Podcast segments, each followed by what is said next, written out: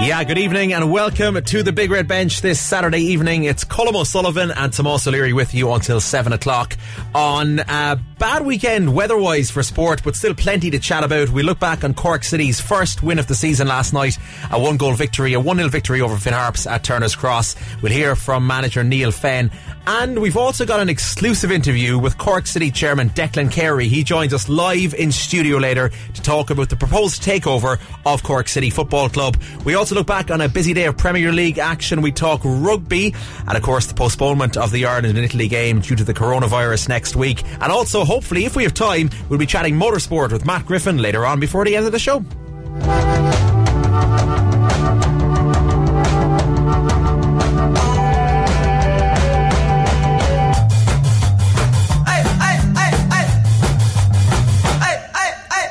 Yeah, good evening. Welcome to Saturday evening's edition of the Big Red Bench. It's Colm and Tomas with you. Evening, Tomas. How are you? Fantastic. It's always a good day to be here with you, Colm. Absolutely, absolutely. And um, lots going on, but uh, just there's a few things ongoing at the moment before we go into your full roundup. Uh, Liverpool in action at the moment. Uh, no score there. Still um, at Vicarage Road, Liverpool and Watford in that game on a busy day of Premier League action.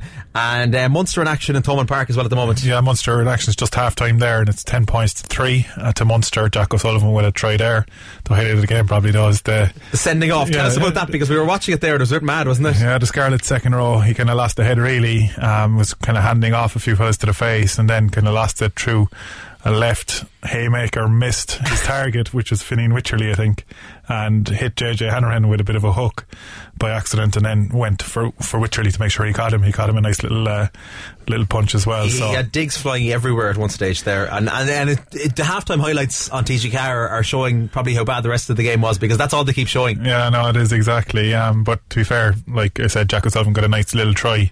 Um, just just picked up for um, two meters out, but he's been impressive, and Craig Casey as well at nine has yeah. been impressive. So it's good to see those younger guys get an opportunity.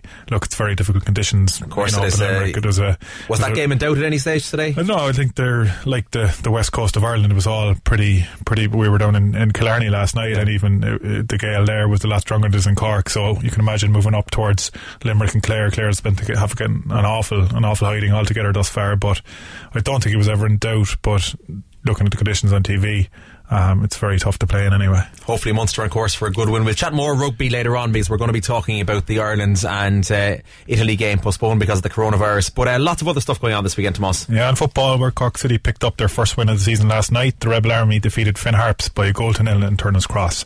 Alex Byrne with the game's only goal in the second half. Off the pitch, Cork City have confirmed that Liam Bossin has been discharged from hospital this afternoon. The goalkeeper suffered a head, head injury in City's win against Finn Harps last night. Manager Neale Fenn said Bossin will continue to be assessed in the coming days by the medical team. Cobh Ramblers Noel lost out 1 0 away to UCD.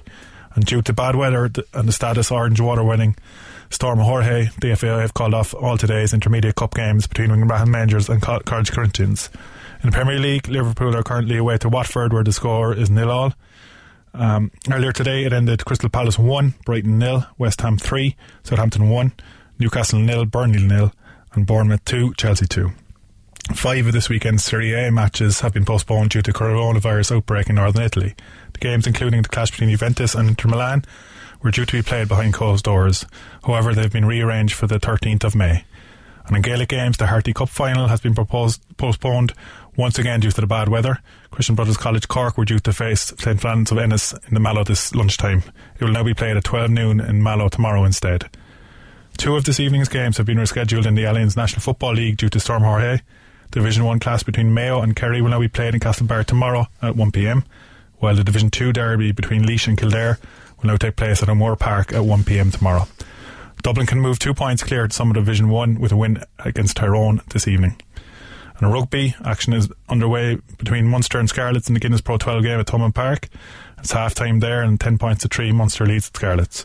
And onto golf, where Shane Lowry is three shots off the lead heading into today's third round of the Hyundai Classic. The Offaly man will tee off from two under par just after 6pm Irish time.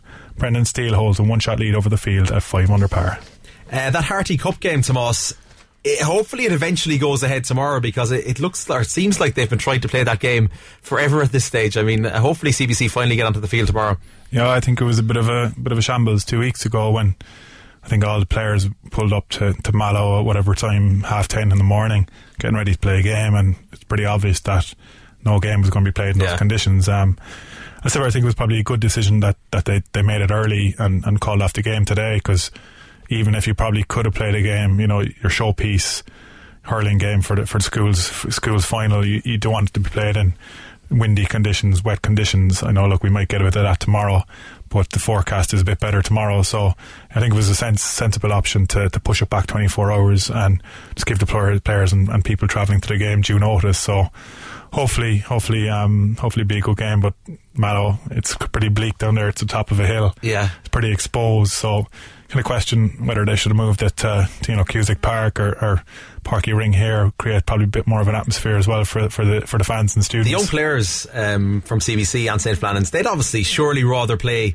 in a big ground, be it a Páirc Uí Rinn or, or Cusack Park or something, because it's a big moment in their young sporting careers. So it'd be nice to mark it in a, in a big ground like that, wouldn't it? I think so, um, and even just from terms of people, um, Spectators as yeah, well, yeah. spectators too. I know, look, Mallow's a fantastic facility, and they have a stand there. Uh, and everything like that, and uh, you know, uh, not knocking Mallow, but just in terms of, you know, it's a pinnacle of a lot, a lot of these guys' schools' careers, and, and it's a big, big game. So maybe they could have flipped the coin, see see which team had had kind of home home advantage. But um, yeah, look, hopefully now will be be decent weather tomorrow on Mallow, and uh, hopefully we get a Christians win too. Hopefully we get a Christians win. We'd both we'd both like that, absolutely. Um, it'd be nice to, to get the hurling title, like wouldn't it? Oh, it'd be great. So many Um, rugby titles over the years. Yeah, look, it'd be fantastic to get both of them because we're obviously we're in the, Yeah. the, the schools the, the the rugby final too against against Prez, so the double could be on. The double Um, could be on the hurling and rugby double for CBC. We'll see how it goes, but we're going back to Turner's Cross last night now because Cork City picked up their first league win of the season. It was nice to get back to football because um, there's been a lot of talk of off the field matters at Cork City during the week, and we will be addressing them because Declan Carey is joining us live, the Cork City chairman, in studio in a few minutes' time. First, uh, in a few minutes' time to chat about all that as well. But first of all, we look at the match last night, and Cork City defeated Finn Harps by a goal to nil for their first win of the season at Turner's Cross. Alex uh, Alec Byrne with the game's only goal in the second half. Uh, off the pitch, as Tomas mentioned, Cork City have confirmed that Liam Bossin has been discharged from hospital this afternoon.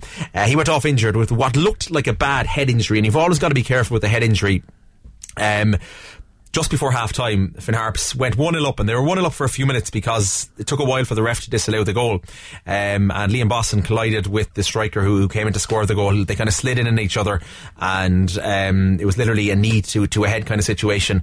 And he was looked like he was knocked out cold for a good Yeah. five, six, seven minutes. Jeez. And that's kind of a worrying situation. He was taken to hospital. Thankfully, he's fine. Mark McNulty came on, and Cork City went on to win the game. But um, a head injury is, is always risky business, isn't it?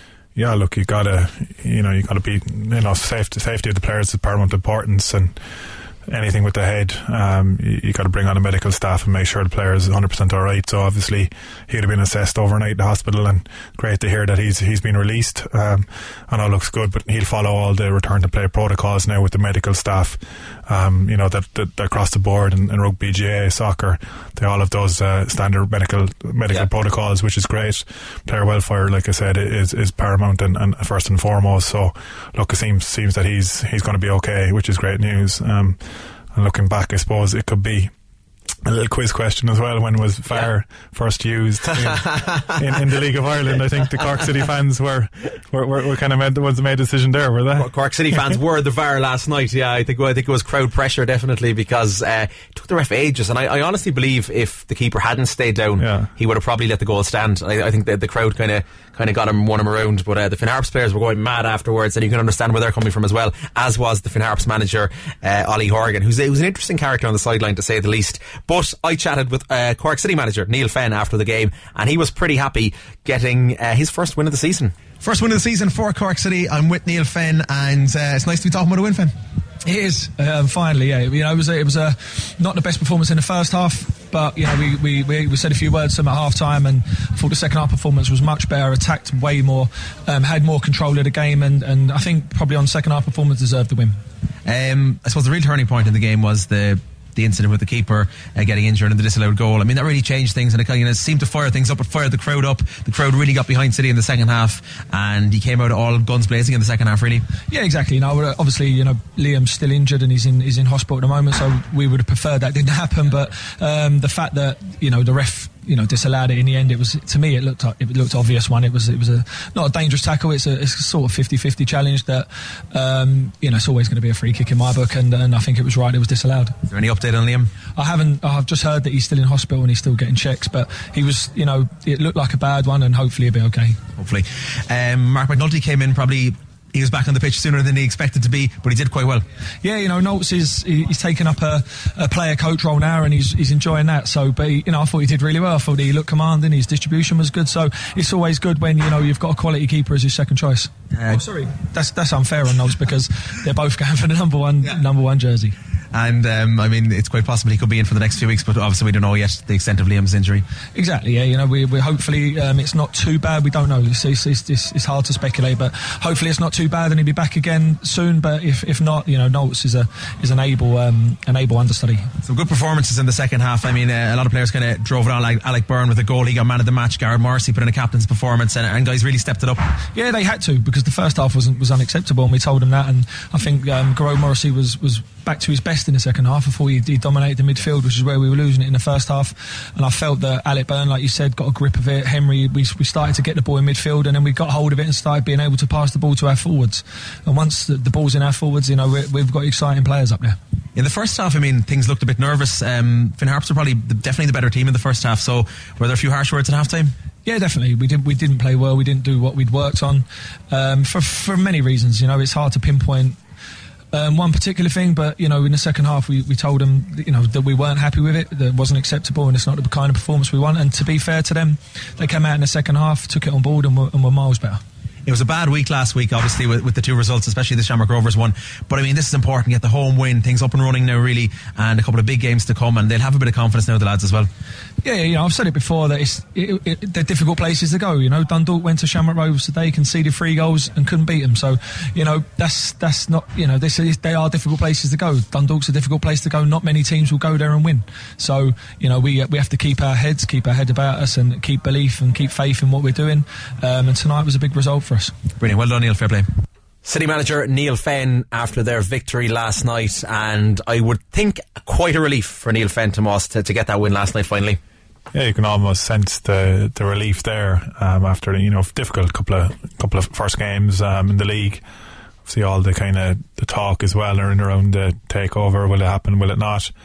Um, which is always going back to finances and the lack yep. of spend. So constantly being brought back to, to the recruitment they've done and maybe the, the quality or lack of quality that they were able to bring to the club. So look, it's good to get back on the pitch, get a win, lift a bit of the pressure, um, and now hopefully they can give it a momentum and, and maybe take another win or two in in, in, in the next couple of weeks. So um, yeah, look, fantastic for Cork City. Um, sounds like there was a bit of crack and the crowd really getting involved in, in the game. So look, um, the cross on a, on a Friday night is always a great place to be.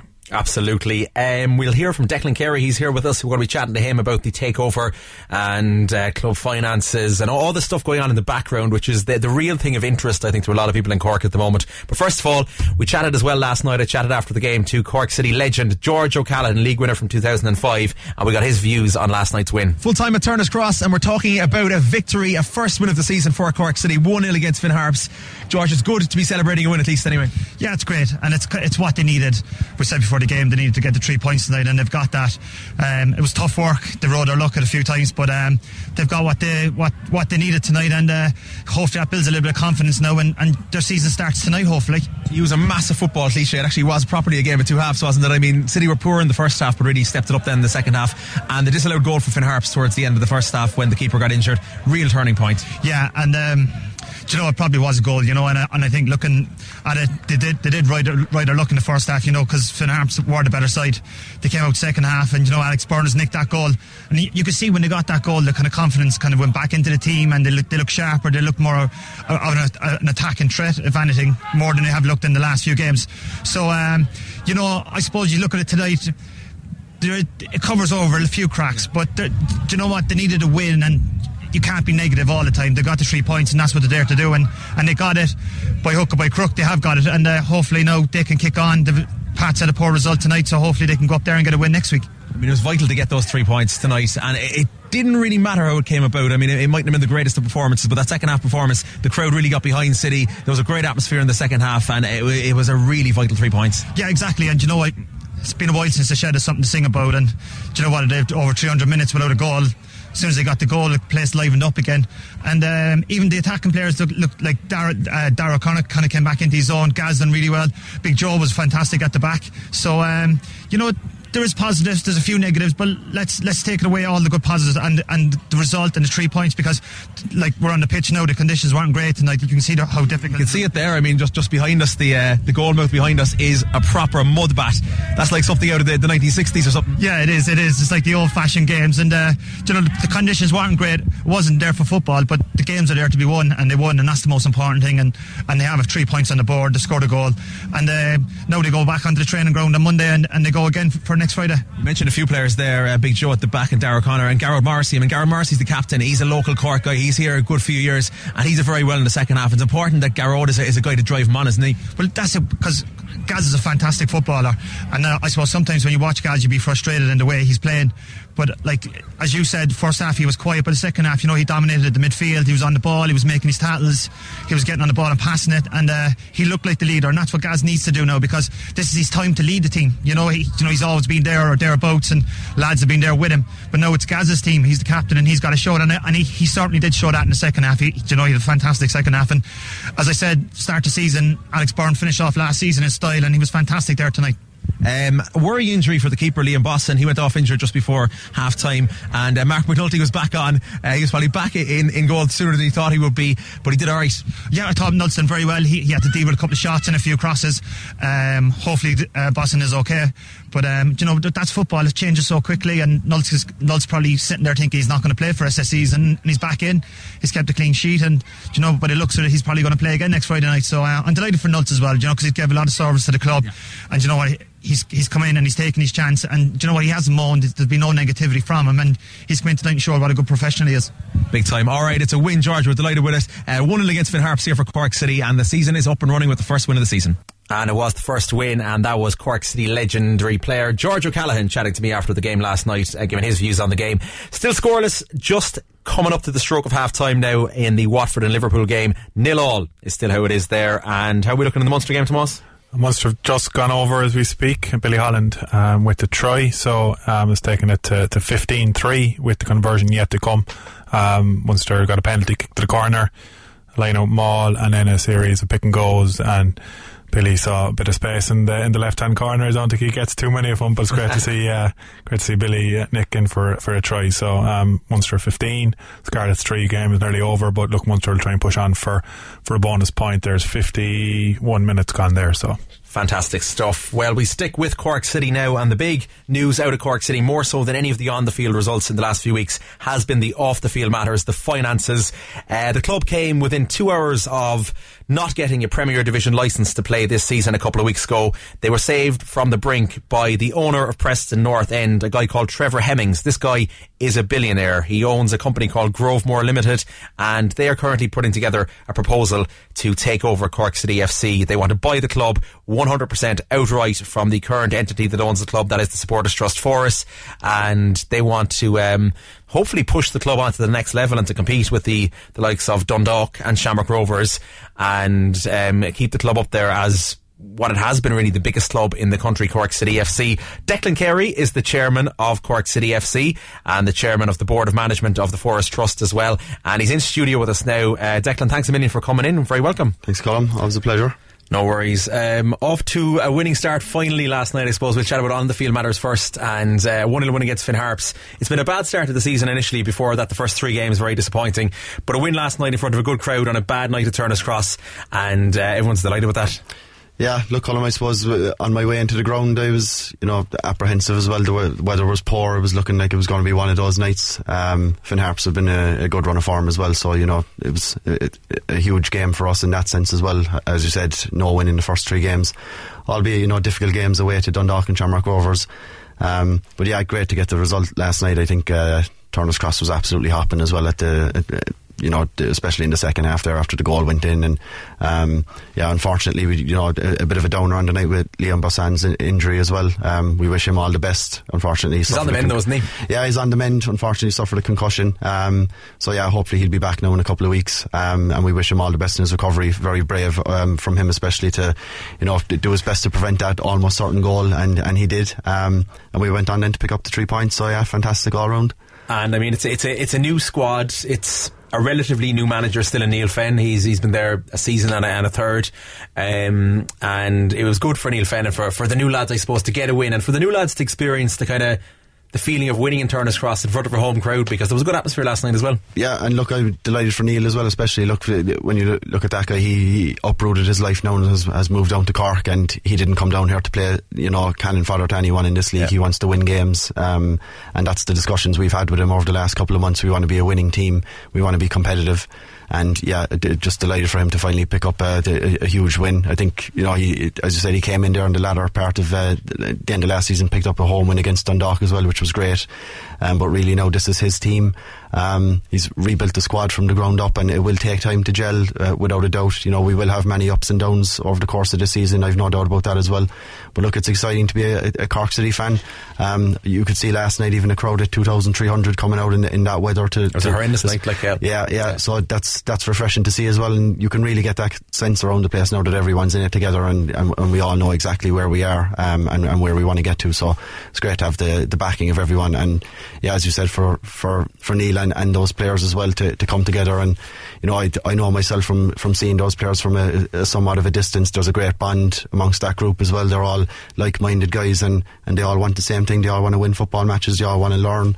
Um, and, and play in front of big crowds at Turner's Cross, and, and, and, and that's what they've got so far, I think. I suppose Neale Fenn has assembled this squad under pretty tight budgetary conditions. Uh, finances, as we know, are, are, difficult at the moment for Cork City. So he's operating there in difficult circumstances as well. Yeah, look, and we, we spoke to Neale, um, you know, towards the end of last summer, um, and yeah, he, he had a, a, full picture of, of the, the challenge ahead. Yeah. Um, you know, make no mistake about that, it was a, huge challenge. Um, from our conversations with him, we knew he was the right man for the job to to take us and completely rebuild the squad. Look, to be honest, over the last two years, we've probably been hemorrhaging money on, on wages, especially with the, the crowds depleting since, you know, towards the end of 2018. It wasn't sustainable. Um, so, look, we had to make drastic changes to that um, and and they absolutely had to be done um, for the good of the club, for the good of the of Foras, um, and we had to make difficult decisions in terms of the budget and um, decisions all around, all across the club. Um, but look, yeah, here we are now, and I think um, I think people can can see the, the hard work that's gone on behind the scenes, especially Neale with the with the squad he's built. As you said, they're under tight constraints, but that's absolutely how it should be, and he should be looking to get the, the best quality players he can for, with, with the money he has available to him. I suppose most of the talk in the last couple of weeks has been more about off the field matters, and initially there was a lot of rumours about Preston North End, the sell on clauses, Preston North End wanting to take over Cork City to be a feeder club, Cork City to be a feeder club for Preston.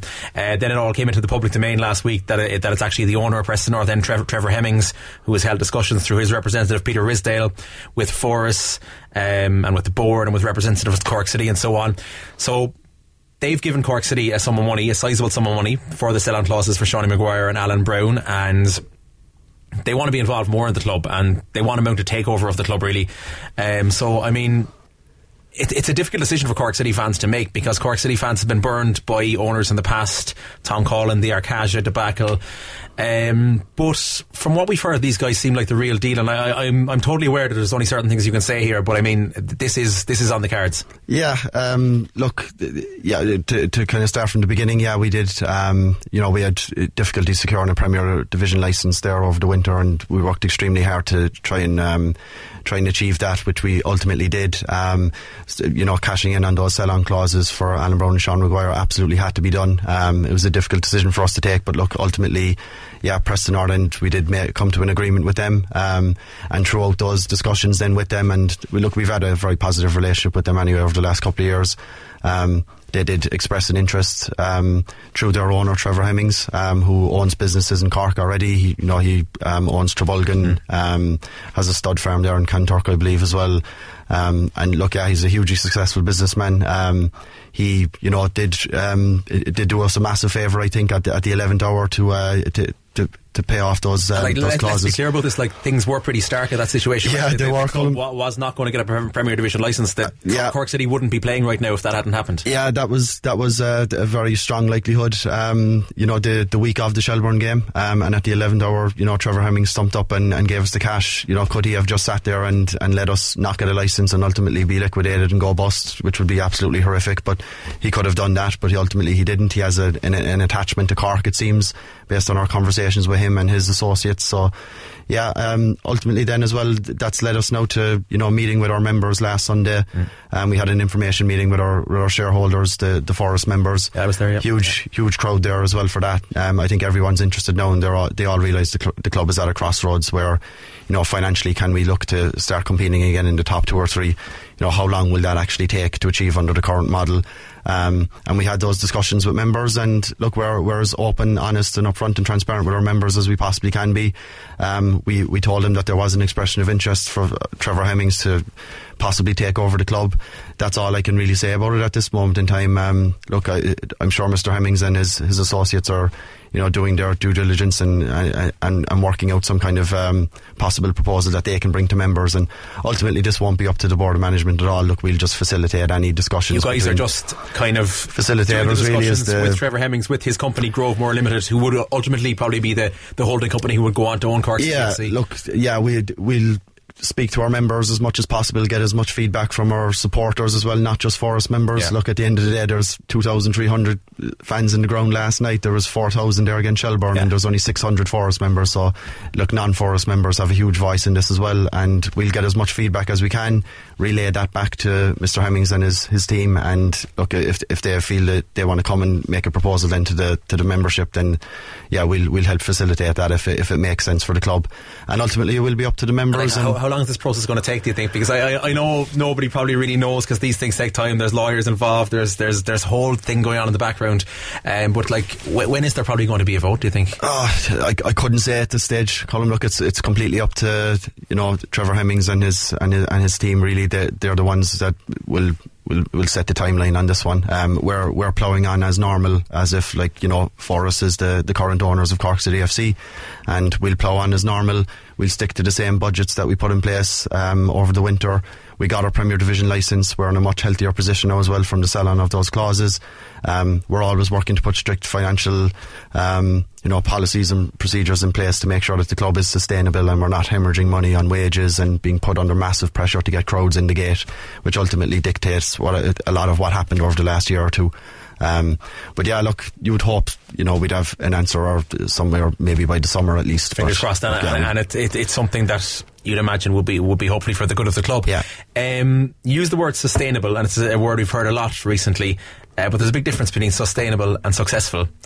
Um, Foras might be able to keep the club sustainable to a certain extent, but does it need more to be successful if you're competing with your Dundalks, your Shamrock Rovers, top of the league? It absolutely does, Colin. Look, Yeah. we, you know, money talks in football. Unfortunately, if you, if you want to be up there competing with the, the top two, you know, certain things can happen. Like over the last five or six years, you know, we were blessed with certain players coming into the club, like Sean Maguire Yeah. and you know some big players as well. Stephen Beattie, Karl Sheppard, Johnny Dunleavy. These guys came in and they were huge personalities, and you know they helped drive the club on um, and be successful. But these guys cost money.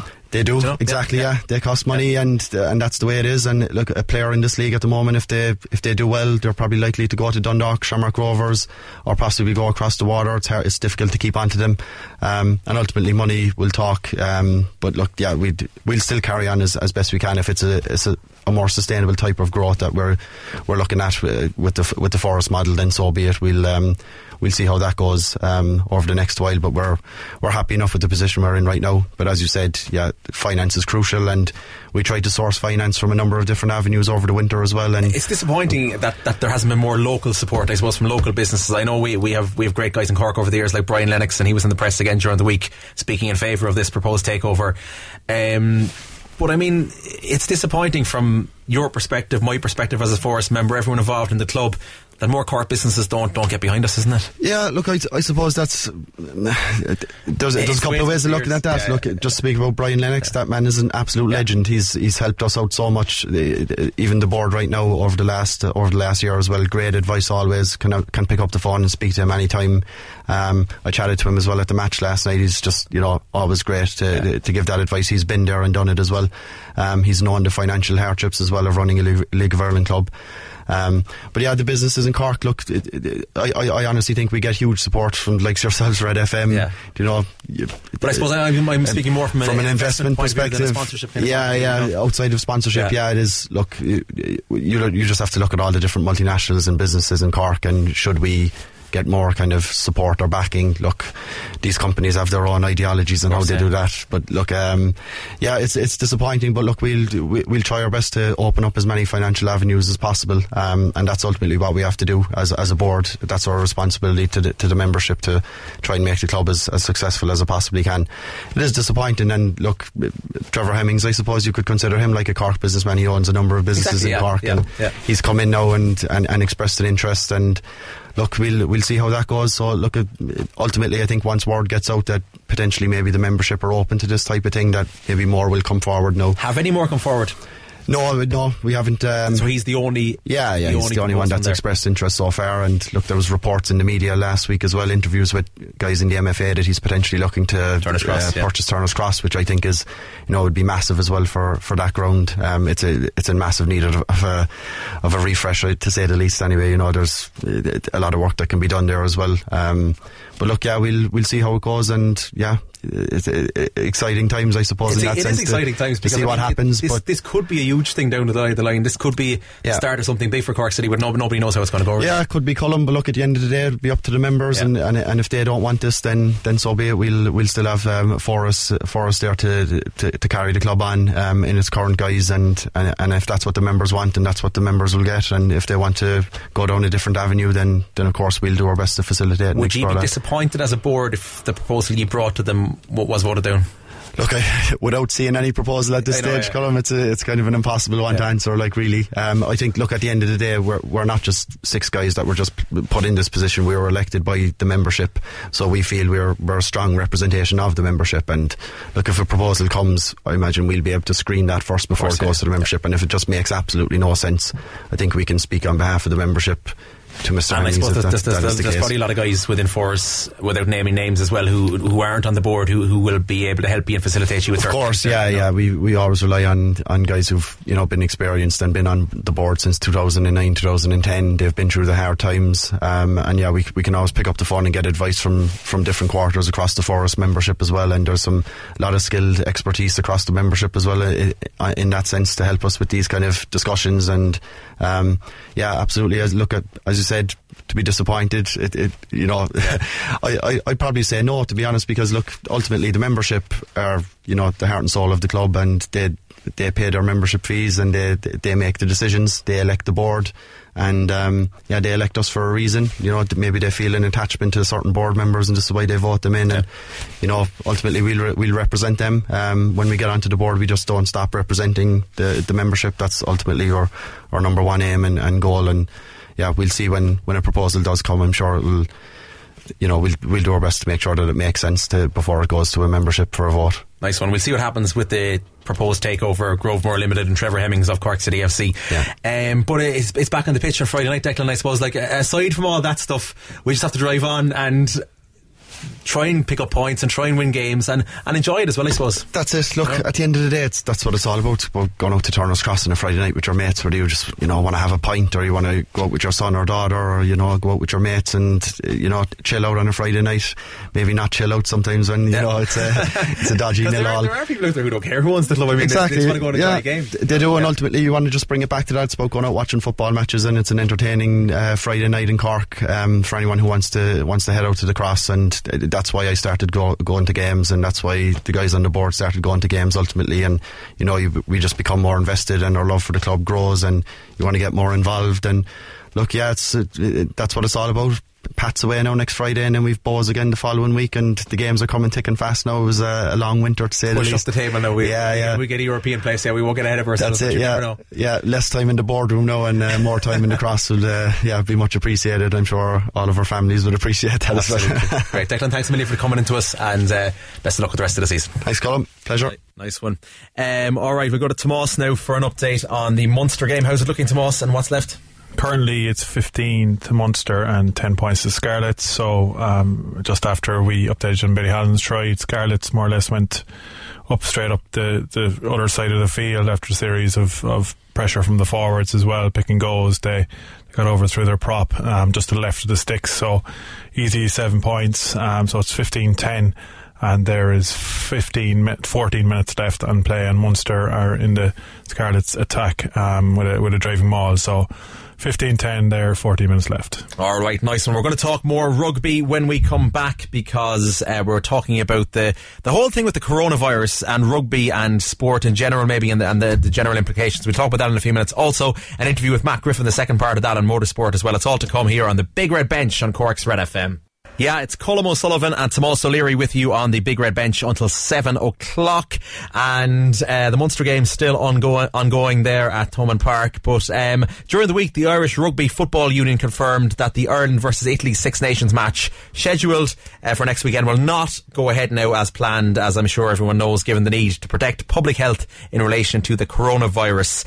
Uh, the IRFU Chief Executive Philip Browne, he said the organisation was acting on government advice and the IRFU was perfectly happy to comply with its recommendations. Uh, they're looking at the possibility of rescheduling the games for a later date. They've asked ticket holders to retain their tickets. It was due to go ahead at the Aviva Stadium next week. The uh, the women's game and the under 20 games are also called off now and it follows an hour long meeting during the week with the Minister for Health Simon Harris and um, IRFU officials at the Department of Health. Tomas, is it the right decision to call off the game, do you think? I suppose we have Or, to or is it panic um, and hysteria? I, I- look, I guess the government essentially made it in, in conjunction with, with the, the health. Um, you know, the obviously your your health ministers and, and Yeah. you know the real experts in health um, who who make the decisions. But I think probably I think the RFU were probably a bit annoyed in, in the manner of which they announced that They they, they recommended um, basically broadpa- broadcasted to the airwaves. Like Simon Harris, Simon, Yeah. Simon Harris pretty much came on the Six One News Yeah, and said everything without ever speaking to the RFU, didn't he? Exactly. So I think they were a bit miffed that they weren't consulted beforehand. So then they obviously sought a meeting because, look, in terms of insurance and um, you know cancellations and people, you know whether they'd be responsible for, for ticket holders, uh, you know if, if Yeah. the game was cancelled and never replayed. So um, look for for all those kind of reasons, there if you had to basically be told by the government, look, this is what is happening. This is a government recommendation, and it's not it's not our RFU decision. So I think it was essentially out of the RFU's hands. Um, look, there's flights coming in and out, in from Italy still. Yet, Yeah. they, you know, they're they're they're, they're not allowing um, Italian fans travel or whatever. It seems strange. And, and a lot of those Italian fans are going to travel. Like, Yeah. I mean, if you or me had a weekend booked in Rome next week and the game was called off, we'd probably go and enjoy Rome regardless. Yeah, They're going to come yeah. to Dublin and have a bit of crack and probably go see some of the sites in Dublin, go down to Temple Bar, have a couple of drinks. So they're still going to be here. Maybe not all of them, but a good percentage of them are still going to travel and they're still going to be mingling with people in Ireland. So does it make a whole lot of difference, I wonder? And I mean, none of us know the ins and out of this, corona, this coronavirus Yeah. thing. And we don't know how this is going to go down the line. But is it logical? Yeah, look, I suppose, look, you're, you're not going to shut down the whole economy and stop all inward flights, outward flights of, of any country. So, um, you know, unless you do that, you're not going to contain this virus. So, um, look, I think it'd be great to have the game on, but look, Yeah. I guess we must kind of concede that we're not experts in, on any No, kind of far, medical far from it. issues. Or, or And then- experts on anything in uh, general. Yeah, and we have to hope that you know those in charge uh, are making these decisions are making the right calls. And look, obviously, I suppose at this stage of, of the outbreak, it's it's about curtailing it and Yeah. about being ca- over cautious, really. So look, we have to err inside of caution. So probably probably the right decision, but it's just disappointing from from a playing point of view and from a spectator point of view. What are the implications now for the Six Nations in general? I know England still have to go to Rome as well at some stage in a, in a couple of weeks' time. Um, will this game be replayed? Will it not? Uh, how, how's it going to affect the, the Six Nations for the for the rest of the tournament? Nobody knows, I suppose. Yeah, look, it's it's hard to say. Remember when the with the, the foot and mouth outbreak, and I don't think the game was played again till till September or something. Yeah. Um, Ireland England game at the time. Um, look, Ireland. And look, there's there's outbreak of coronavirus confirmed in France. I think there's 29 or 30 cases confirmed over there. Yeah. So we have to go there next week. Um, look, hopefully we do go there because hopefully France, if they be, if they beat Scotland, will be will be contending for, for the Grand Slam. Um, it's just disappointing from a tournament's uh, point of view. You know, if we do have to push, oh, look, it's probably going to be a meaningless game anyway. The Ireland Italy game, unfortunately. Yeah, Um, so it mightn't really ruin the, the whole complexion of the tournament. Um, but I think it, it does, I suppose, get, get players who were looking for an opportunity like Kelleher at hooker, um, John Cooney at nine. There's a few kind of question marks um, about whether or not that we'll be able to, to I suppose, get those players an opportunity when you're going over to France. Um, such a hostile environment that France are, are really hopping. Um, so look, Italy game with respect to Italy, that would have been a great chance to, to maybe look at other players coming in, uh, maybe look at a different nine and ten, um, just just just change things up. And um, look, we're not going to get that opportunity now unless we do it against France. And going to France, experimenting is very dangerous. So It certainly is. Um, I want to broaden it out from the Six Nations, this whole coronavirus developing situation and the implications for sport in general over the next couple of months. The front of the Examiner this morning um, saying a decision will be made by May on the Olympics, whether they go ahead in Tokyo or not. Uh, UEFA have said it's a waiting game for Euro 2020. That's due to be staged across 12 cities in Europe. They've changed the complexion of the of the European Championships finals, uh, whereas one, one always up to now would be held in one host country. It's different cities. Dublin's one of them this time for the finals. Um, they're saying that might not go ahead. The Olympics might not go ahead the, the back of the Sun this morning was saying the Premier League might not finish, uh, and then there'd have to be a decision whether they'd just award the title to Liverpool or, or something. Like, I mean, these are all hypothetical things because this could all pass off without major incident over the next few weeks. But worst case scenario, I mean, it's huge implications for sport across the board, isn't it? Yeah, look, huge implications for, for the whole of the economy, really, and how it functions. Not just sport, but look, you know, you already see, um, you know, where, where the, the, the virus originated, that schools are closed, Yep. places of work are closed.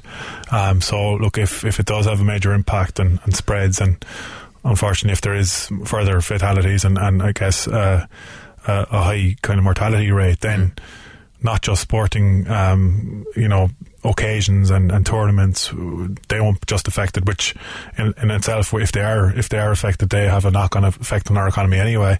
But obviously, schooling and and work, and look, you already see with the the the, the, the downfall of shares and, and Yeah. the price of shares dropping. I mean, um, they're, they're, they're, yeah, they're, they're saying like it's like 2008 all over again, the way exactly. it's going, yeah. So look, sport obviously plays a massive part in our economy, uh, and just socially as well as, uh, as as financially. So hopefully, um, look, we can kind of contain the the impact of this virus, and that there is minimal impact on, on sporting fixtures, and that this is just kind of a precaution, and we can kind of get things under control.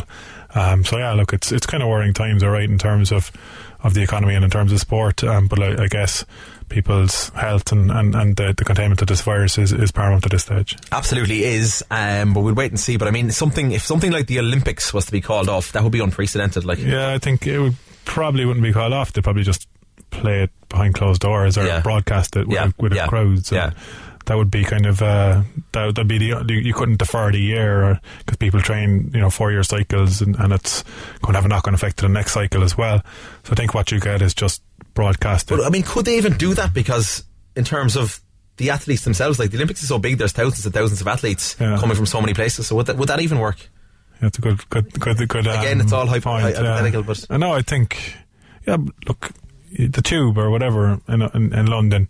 I'm going there next Um, weekend. yeah, thousands of people getting on and off the tube. Yeah. So, look, you can't shut down life either. And look, I know it gets to the stage whereby, um, look, you have health and, and all of that is is, is, is first priority, but um, you have to continue with, with with life too. And look, maybe if you can restrict or contain um, or like minimize the, the amount of people congregating in one area, yeah. But I think you still have to to get on with life too. And you know, the Olympics, I think you'd have to let the athletes go, uh, Yeah. even if it was just without a crowd, without without Yeah. any spectators. So, yeah, look, it'll be very interesting to see how it all plays out. It will. We'll monitor it over the next few weeks, and uh, hopefully it, it's minimal disruption. But there's just been a goal at Vicarage Road, and it's for Watford. Watford won up on Liverpool, so that's a bit of a surprise. Mm, yeah, Is- Ismaila Sarr with the goal there after 54 minutes. Um, look, yeah, maybe, maybe, yeah, it's too late for, for any comeback in the in the Premier League, all right. But um, yeah, it's a surprise, definitely. Um, you would expect Liverpool to, to win there, but I guess Watford are, are, are kind of fighting for their own kind of survival as well. So yeah, interesting times there. Well, bear in mind that Liverpool were um, were behind during the week as well against West Ham and, and, came back to win it, so they could easily go on to win that game. There's still 35 minutes left in that. Right now, we're going to talk motorsport. And last Sunday on the show, we heard part one of our producer Ryan Grace's interview with Ferrari GT driver and Ireland's top professional racing driver Matt Griffin. Here's the rest of that interview for you now, in which Matt discusses racing in Le Mans and his plans for the future as well. I watched a, a, very interesting video of yours. It's on your website, an onboard lap video of you from I think about four or five years ago, and in it you break you kind of break down the track that you're racing on corner by corner detailing kind of gear changes and how much of the road you're allowed to cover. How much prep does it take to become familiar with a new track like that?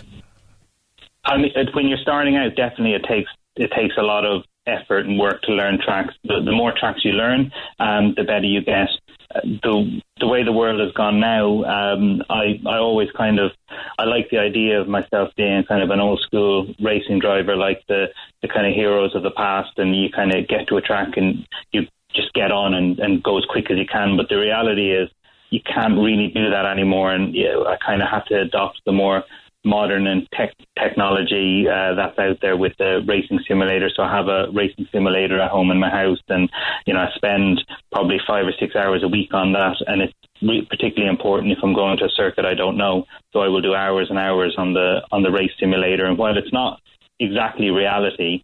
It certainly gives you a, a big leg up when you get to a new track. And with the use of the simulator, within four to five laps, you're more or less up to speed um, and then that helps the engineering side of things because then you can then immediately, rather than taking an hour to learn the track, you've got it nailed in four or five laps, and then you can start to work on developing the car and the setup and making sure uh, everything is as fast as it, it can be uh, before the race starts it's crazy the commitment, the level of commitment. You know, like I mean, you you really are dedicating your whole your whole life to it, kind of mentally and physically. Just to throw some statistics to our listeners who might not be as familiar, your career: uh, 67 wins, 118 podiums.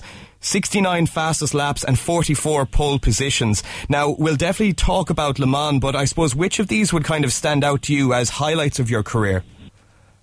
I mean, when you look at it it's difficult because there's you know, I've, I've been lucky enough to have some, you know, amazing results. You know, I won the Gulf 12 Hour, which is a big race in Abu Dhabi. Uh, I was uh, second and third in the Bathurst 12 Hour, which is a, a really big race in Australia. Uh, the biggest one probably would be you know, outside of Le Mans would be winning the 24 hours of Spa, which is the Spa Francorchamps. Is you know, if you look any racing driver in the world, you ask them what their favourite circuit is, they'll say Spa Francorchamps in, in Belgium. Apart from the F1 Grand Prix, the biggest race there is the 24 hours, and I, I was lucky enough to to win that in 2013, and I've been on the podium a couple of more times, and and it's those sort of things that you you know you look back on and when you're doing them and, and you win a race, you go on to the next one. But then the end of the season, you know, you look back, I'll, sit, I'll be sitting in my office or something, and, I, and I'll, I'll look up at the trophy and I'll be like, yeah, that was a that was a that was a big win. Uh, I think I'm the only Irishman to win the Spa 24 hours, so you know, it's another kind of tick tick for that side of things as well. You're, in fact, the only Irishman to stand on the Le Mans 24 hour podium, which is which is an absolutely outstanding feat. Uh, there was a film you might be familiar with that came out last year, um, Ford versus Ferrari, which is surrounds the the the Le Mans 24 hour race, and it highlights how demanding it is and how kind of outright dangerous it is. I mean, you've mentioned already you're going from being fast asleep to going a, a, a mile a second in, in a matter of 10 minutes. How was your experience of it, and, and what what's involved in preparing yourself for something like that? Yeah, I got the first time I did Le Mans was 2012, and to be honest, Ryan, I was completely unprepared for it. The the difference between Le Mans and other, uh, you know, other races we do is Le Mans is predominantly 80% of it's on public roads that they close, so it's it's a street race uh, as such, and it's 24 hours, and the the average speed is much higher than than on your normal racing track, say Silverstone or Mondello or you know Brands Hatch. The, at Le Mans, the the overall average speed is much higher. And I went there thinking it was just another race. and then you get to Le Mans, and there's 350,000 spectators. Everybody wants to talk to you. You trying to get from the paddock to where you, where you're staying. It, it's impossible, and the whole energy and vibe of the place um, completely took me by surprise. I mean, National Geographic actually rated Le Mans as the number one sporting event in the world, with the uh, Olympic second and the Rugby World Cup, or sorry, the Football World Cup as third. So it gives you the kind of scale of the event. So the first time I went there, I was just completely bewildered. I did an okay job in the race, and, and but was just I couldn't take it all in. Then year by year, I've gotten more comfortable with it. Uh, this year, which um, I'm starting to do Le Mans again, will be my ninth consecutive time, and now I kind of know the race very well. I know the routine that I need to be in to get the best out of myself. And, and as you said, I was on the podium there, uh, and I've come, I finished fourth, and I finished fifth as well at Le Mans. So uh, I definitely one itch that I need to scratch is to is to win Le Mans. That was that's my. Uh, that's my main kind of goal going forward uh, because that's the sort of that's the thing that you you can say, okay, when it's all said and done, and 20 years from now, I look back on my career. If you've won Le Mans, you can even if you even if you forget all the other results, if you won Le Mans, you can say, yeah, my career was successful. So that's uh, definitely something I'm aiming to do. Absolutely. I mean, that doesn't surprise me. The National Geographic ranking it so highly as a sporting event because, the, like, it's you know you you kind of you're used to it now. Like you say, you've done it nine years. For someone like me looking in, the absurdity of it. Like you're saying that it's eighty percent public roads that are just shut down, and it's at twenty four. It's relentless. You know, I I, it, I can't wrap my head around it at all. To be honest, I'd imagine doing it. I'd say is the the rush of adrenaline must be something else. Yeah, and it's it, you get a massive rush of adrenaline uh, doing it, and like I said, you know the analogy of we don't get to warm up, so you you literally just get in, and the hardest part of it is the is keeping ahead of your hydration and your calories because the the sport you know the the sport that I do endurance racing I race for Ferrari so it's in a closed cockpit car. And and it can get up to 50 55 degrees Celsius inside the car. So it's trying to stay on top of your hydration. You know you get out of the car at three in the morning you're tired and you've got the the team physio who's trying to like ram food down your throat and the last all you want to do is go to sleep. And the last thing you want to do is eat. But if you don't eat after you slept for like an hour an hour and a half which is at the maximum you'll you'll get up you'll feel terrible. So you've got to like almost force feed yourself then get a massage then get a little bit of sleep and then boom you're back in the car again. So it's uh, it's re- it really is a, it's something that you can't savor when you do it because it's just all happening around you. And you know what time you need to be in the car and the idea is when you're not in the car you need to try to be resting. Uh, but it, it's amazing. You know when, when I when my career finishes which I hope you know I'd, I'd like to, to think I'm, I'm 37 now so I'd like to think I have another you know seven eight years. I, I do plan to go to Le Mans with, with my friends you know a lot of you know Cork friends and actually see the event because when you do an event like that you never actually you certainly don't enjoy it because you're you're there to do a job and compete in it. Uh, but definitely, when when I finish racing, the idea is definitely go to go to Le Mans and, and look at it through the eyes of a spectator. It it sounds like the perfect mix between heaven and hell. It like it, you know. I mean, it, yeah. I don't know. It, it yeah, I'd imagine going to it will be a much different experience. It'll probably be very interesting for you to be kind of on the other side of the fence and looking down at, at, at other races, racers then kind of doing what you do where you're jumping from sleeping to eating to massages to racing. It's just, it, it just seems so relentless. Uh, Matt, apart from racing, you also work quite closely in testing and developments in the sport. Can you talk to us a bit about your work there? Yeah, so it's, it kind of it rolls part and parcel. Luckily enough, I've, I've raced for Ferrari and I have done since uh, in a, in the official capacity since 2011, and you know, being a, a driver for the factory uh, Ferrari racing team, it means that you're involved in a lot of development uh, with the with the race cars. So that that's a really cool side of it because you know, most when you're racing, you're there, and all that's important is last time you're there to get a result. When you're doing the development side of it, you're you're working on things, you're making the car better. Your input is is really important, and particularly with the the 458 uh, Ferrari race car, which was the predecessor to the one we race now, was heavily involved in that, and also the the 488 uh, GTE car, which is the current model we race now. I was heavily involved in the development of both cars, so That's Matt Griffin there talking motorsport with our producer Ryan Grace. It's Colm and Tomas on the big red bench, and we're almost out of time. But Liverpool, we know they have the league one. They're they're miles ahead at the top of the league, but they were hoping to uh, to go the whole season unbeaten, and that looks under threat now. Twenty five minutes left at Vicarage Road, and it's two 0 there now to Watford. So it's Watford two, Liverpool nil. That'll be quite the surprise, Tomas, wouldn't it? Yeah, Sarr with his second goal. Um, yeah, look, in terms of one-off fixtures, yeah, no one would have predicted a, a Watford win. Maybe outside chance of them nicking a draw, um, but yeah, a fantastic story for, for, for, for Watford if they can nick nick the win over over Liverpool. Uh, yeah, and I mean it would it would be a huge win for them because they're they're they're right down there in the relegation battle, so that would be a big three points if they can hold on. But still, uh, 25 minutes left in that game there at Vicarage Road. Um, Munster there, Tomas. Yeah, Munster have just got over for their bonus point try, um, so it's 27-10 now. I think it's Gavin Coombes who who's got over for it. So um, last last play of the game, a series of scrums, and then they, they went wide and pick and go. And I think Gavin Coombes has muscled his way over to, to make it a, a bonus point win for Munster. Nice one. That is us out of time for today. Um, I'm off next weekend, but uh, Ryan and Tomas will be here with you, and Tomas and Rory are back on the show tomorrow evening from 6 as well. Have a great Saturday night, whatever you're doing. Enjoy your weekend. Stevie G is up next.